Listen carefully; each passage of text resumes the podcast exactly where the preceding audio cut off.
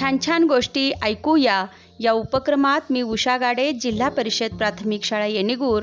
आज ऐकूया गोष्ट क्रमांक पंच्याऐंशी.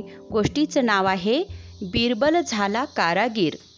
एक दिवस अकबर राजाला त्याच्या राज्यात किती अंध लोक आहेत याची माहिती हवी असते. अकबराने त्याबाबत बिरबलला विचारले. बिरबल म्हणाला महाराज आपण मला एक आठवड्याचा वेळ द्या म्हणजे मी तुमच्या प्रश्नाचे उत्तर अचूक देईन. अकबराने बिरबलला वेळ दिला. दुसऱ्या दिवशी बिरबलने दरबारात जाणे सोडून दिले. तो बाजारात बसून चपला दुरुस्त करू लागला. लोकांना बिरबलला ते काम करताना पाहून आश्चर्य वाटू लागले. प्रत्येक जण रस्त्यात थांबून बिरबलला विचारू लागला. बिरबल तू इथे काय करत आहेस? थोड्या वेळाने राजा अकबर पण तेथे आला. बिरबलला त्याने तोच प्रश्न विचारला पण बिरबलने काहीच उत्तर दिले नाही. सर्वांना एकच प्रश्न पडला की असे काय झाले आहे की बिरबलला हे काम करावे लागत आहे?